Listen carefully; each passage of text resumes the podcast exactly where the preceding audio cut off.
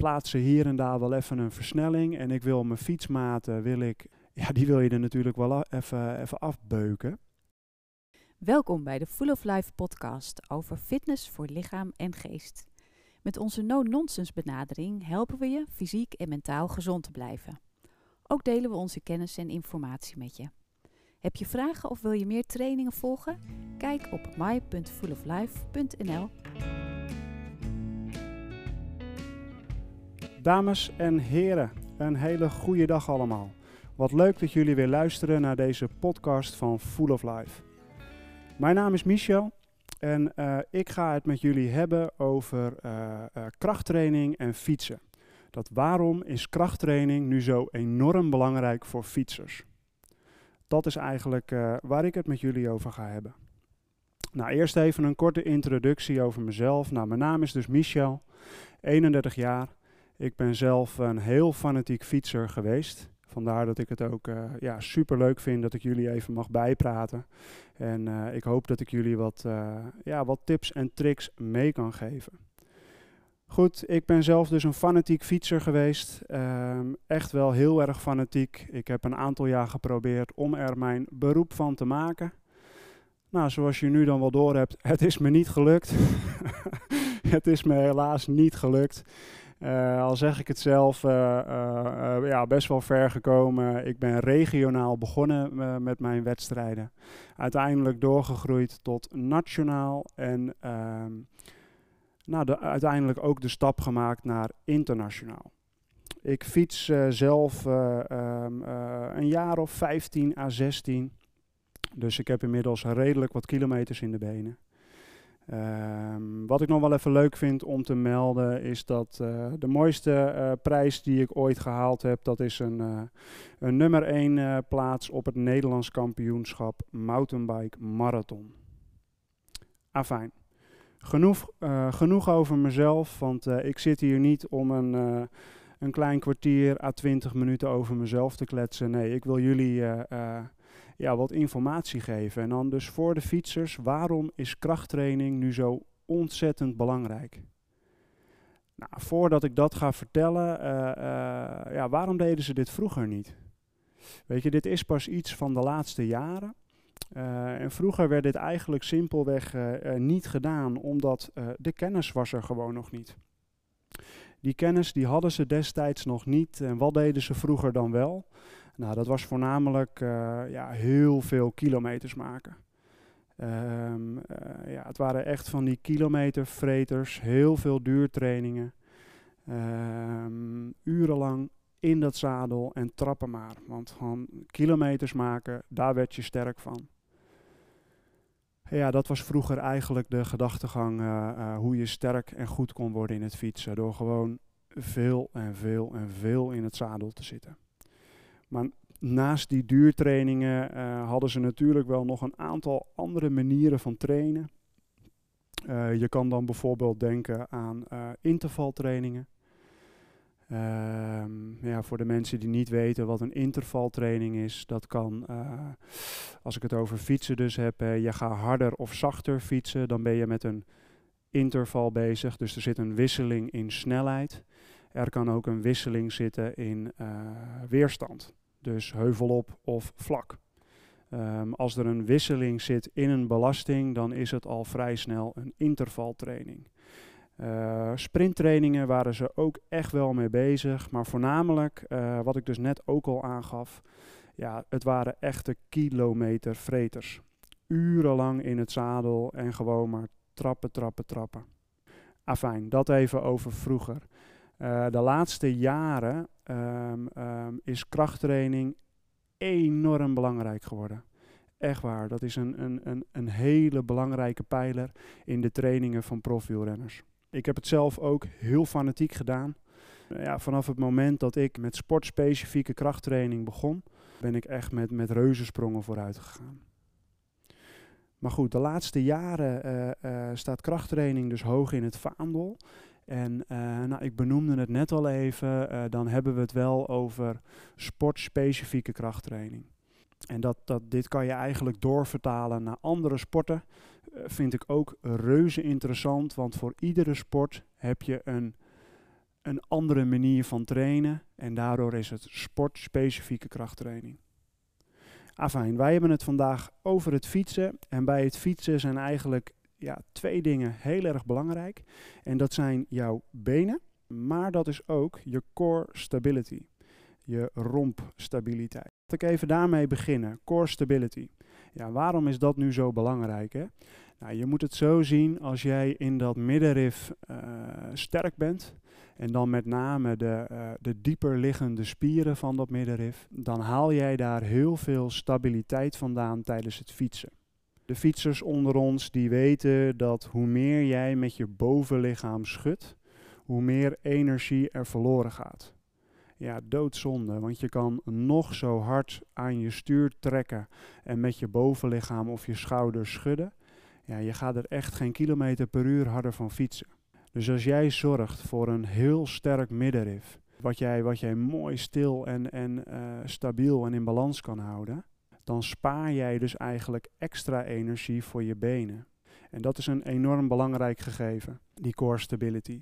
Nou, dat zijn talloze oefeningen. Ik ga jullie vandaag niet vermoeien welke oefeningen daar dan uh, goed voor zijn. Maar wat ik jullie wel even mee wil geven, is dat je moet denken aan oefeningen waarbij jij, beeld je even in, je staat in push-up houding en je gaat vanuit die push-up houding een steunpunt weghalen. Nou, omdat je dan van vier steunpunten naar drie steunpunten gaat, creëer je dus eigenlijk instabiliteit. En om die instabiliteit tegen te gaan, moet je heel veel kracht en spanning halen uit dat middenrif. Want als je daar sterk bent, dat, ja, op die manier train je dus eigenlijk al jouw core stability. Afijn, dit is dan even een heel simpel voorbeeld, maar je kan dit doorvertalen in heel veel oefeningen. Dus als jij met bepaalde bewegingen ervoor zorgt dat um, um, het moeilijker wordt om in balans te blijven, dan ga je al heel snel naar core stability training toe. Een belangrijk gegeven, dus voor de fietsers die meeluisteren, heb je tips en vragen uh, over uh, inhoudelijk core stability oefeningen? Trek dan even bij me aan de bel, want dan help ik je met alle liefde natuurlijk verder. Maar een belangrijk gegeven is, je moet zorgen voor instabiliteit. Uh, en dat moet je tegengaan dus door jouw middenrif goed aan het werk te zetten. Om ervoor te zorgen dat je wel stabiel blijft. Dan hebben we natuurlijk nog eigenlijk het belangrijkste. Want je benen moeten het doen op die fiets. Daar wil ik het wel echt even wat langer over gaan hebben. Nou, en dan heb je, uh, als we dan kijken naar krachttraining. Oh, sportspecifieke krachttraining voor het fietsen heb je eigenlijk binnenin die krachttraining een aantal verschillende disciplines. Ja, van die disciplines wil ik er eigenlijk twee uitlichten. En dan wil ik even een sprinter als voorbeeld nemen.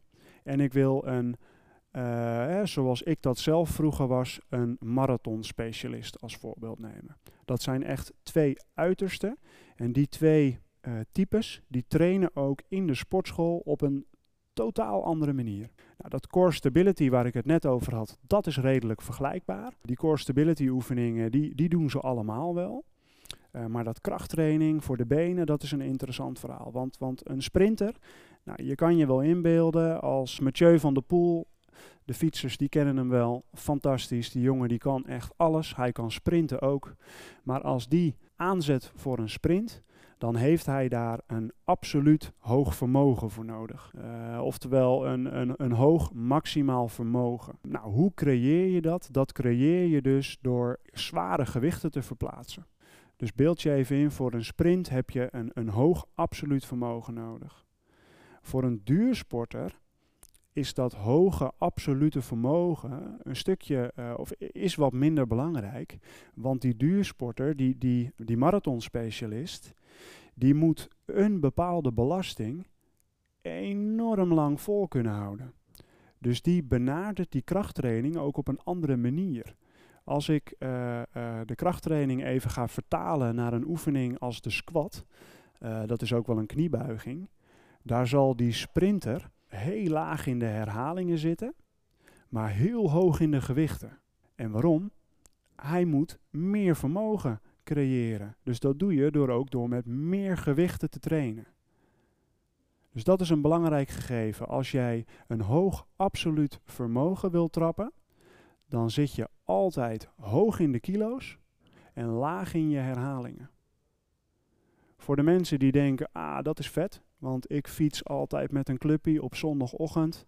En uh, uh, wij plaatsen hier en daar wel even een versnelling. En ik wil mijn fietsmaten, wil ik, ja, die wil je er natuurlijk wel even, even afbeuken. Pas op, niet dat jij nu denkt, oké, Michel heeft gezegd in die podcast, ik, wil een, ik moet een hoog absoluut vermogen hebben. Dus ik pak die barbel, ik smijt dat ding op mijn schouders en ik gooi er heel wat kilo's op. En ik ga lekker laag in die herhalingen zitten. Pas hiermee op. Waarom?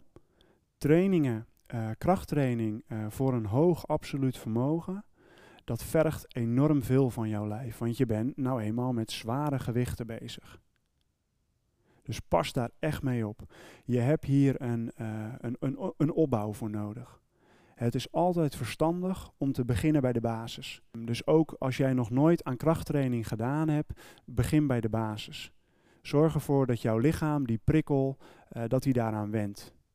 Dus het is verstandiger om te beginnen met een lagere trainingsprikkel dan, dan met die hoge absoluut vermogen prikkel. Afijn, maar uh, uh, een hoog absoluut vermogen, dat krijg je dus door met grote gewichten te spelen. Uh, en dat door te vertalen in heel veel oefeningen voor de benen. Dus dat kan een squat zijn, dat kan een lunge zijn, een hip zijn voor de billen. Nou, en zo heb je nog, nog, nog een tal van mogelijkheden om die benen heel goed te trainen. Een ander voorbeeld, dat was dus die duursporter, hè? dat was dus die marathonspecialist. Nou, die moet op een lange duur zoveel mogelijk vermogen zien te leveren.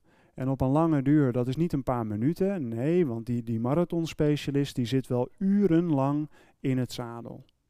Ja, dus dat vergt ook weer een hele andere manier van trainen in de sportschool. Je wil dat eigenlijk zo goed mogelijk nabootsen.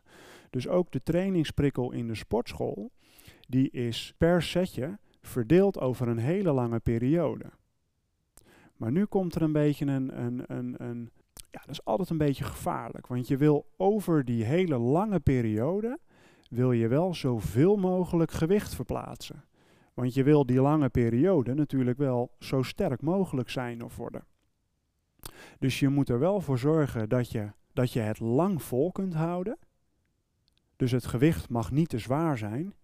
Maar je moet er ook weer niet voor zorgen dat je te, met te lichte gewichten aan het trainen bent. Want dan, dan sla je die plank een beetje mis.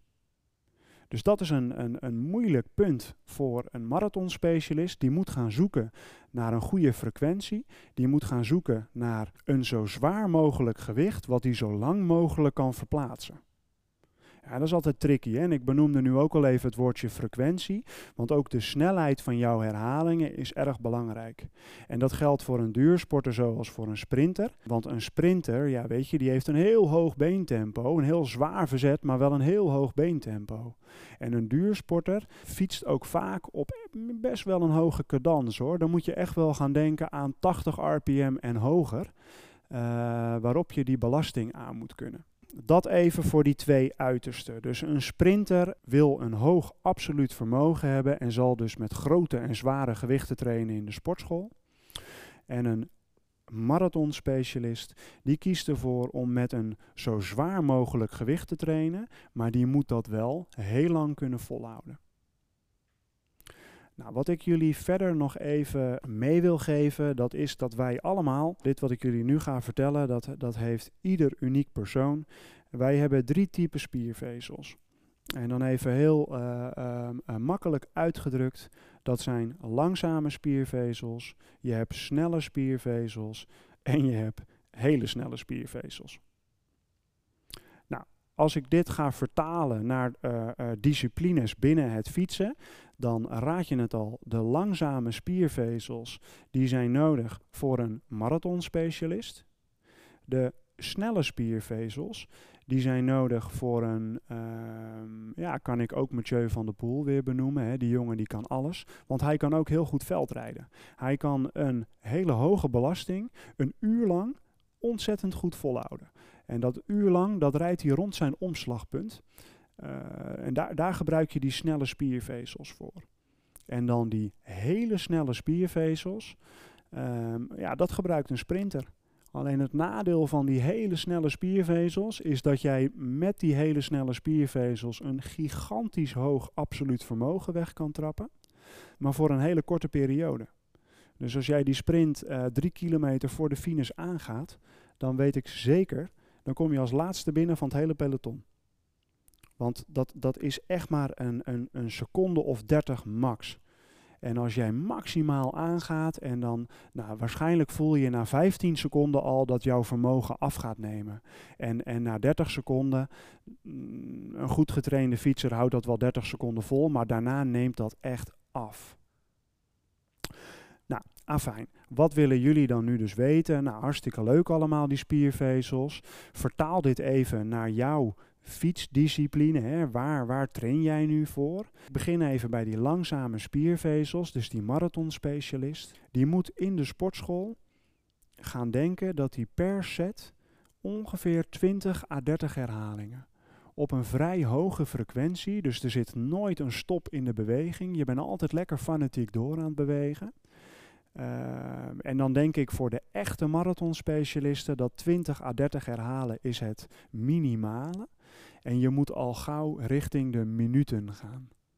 Dus je haalt bijvoorbeeld de squat, zoals ik dat eerder heb genoemd. Die squat die hou je misschien wel een minuut of misschien wel anderhalve minuut lang vol. Je blijft maar herhalen op een, hoger, uh, op een hoge frequentie met een zo zwaar mogelijk gewicht.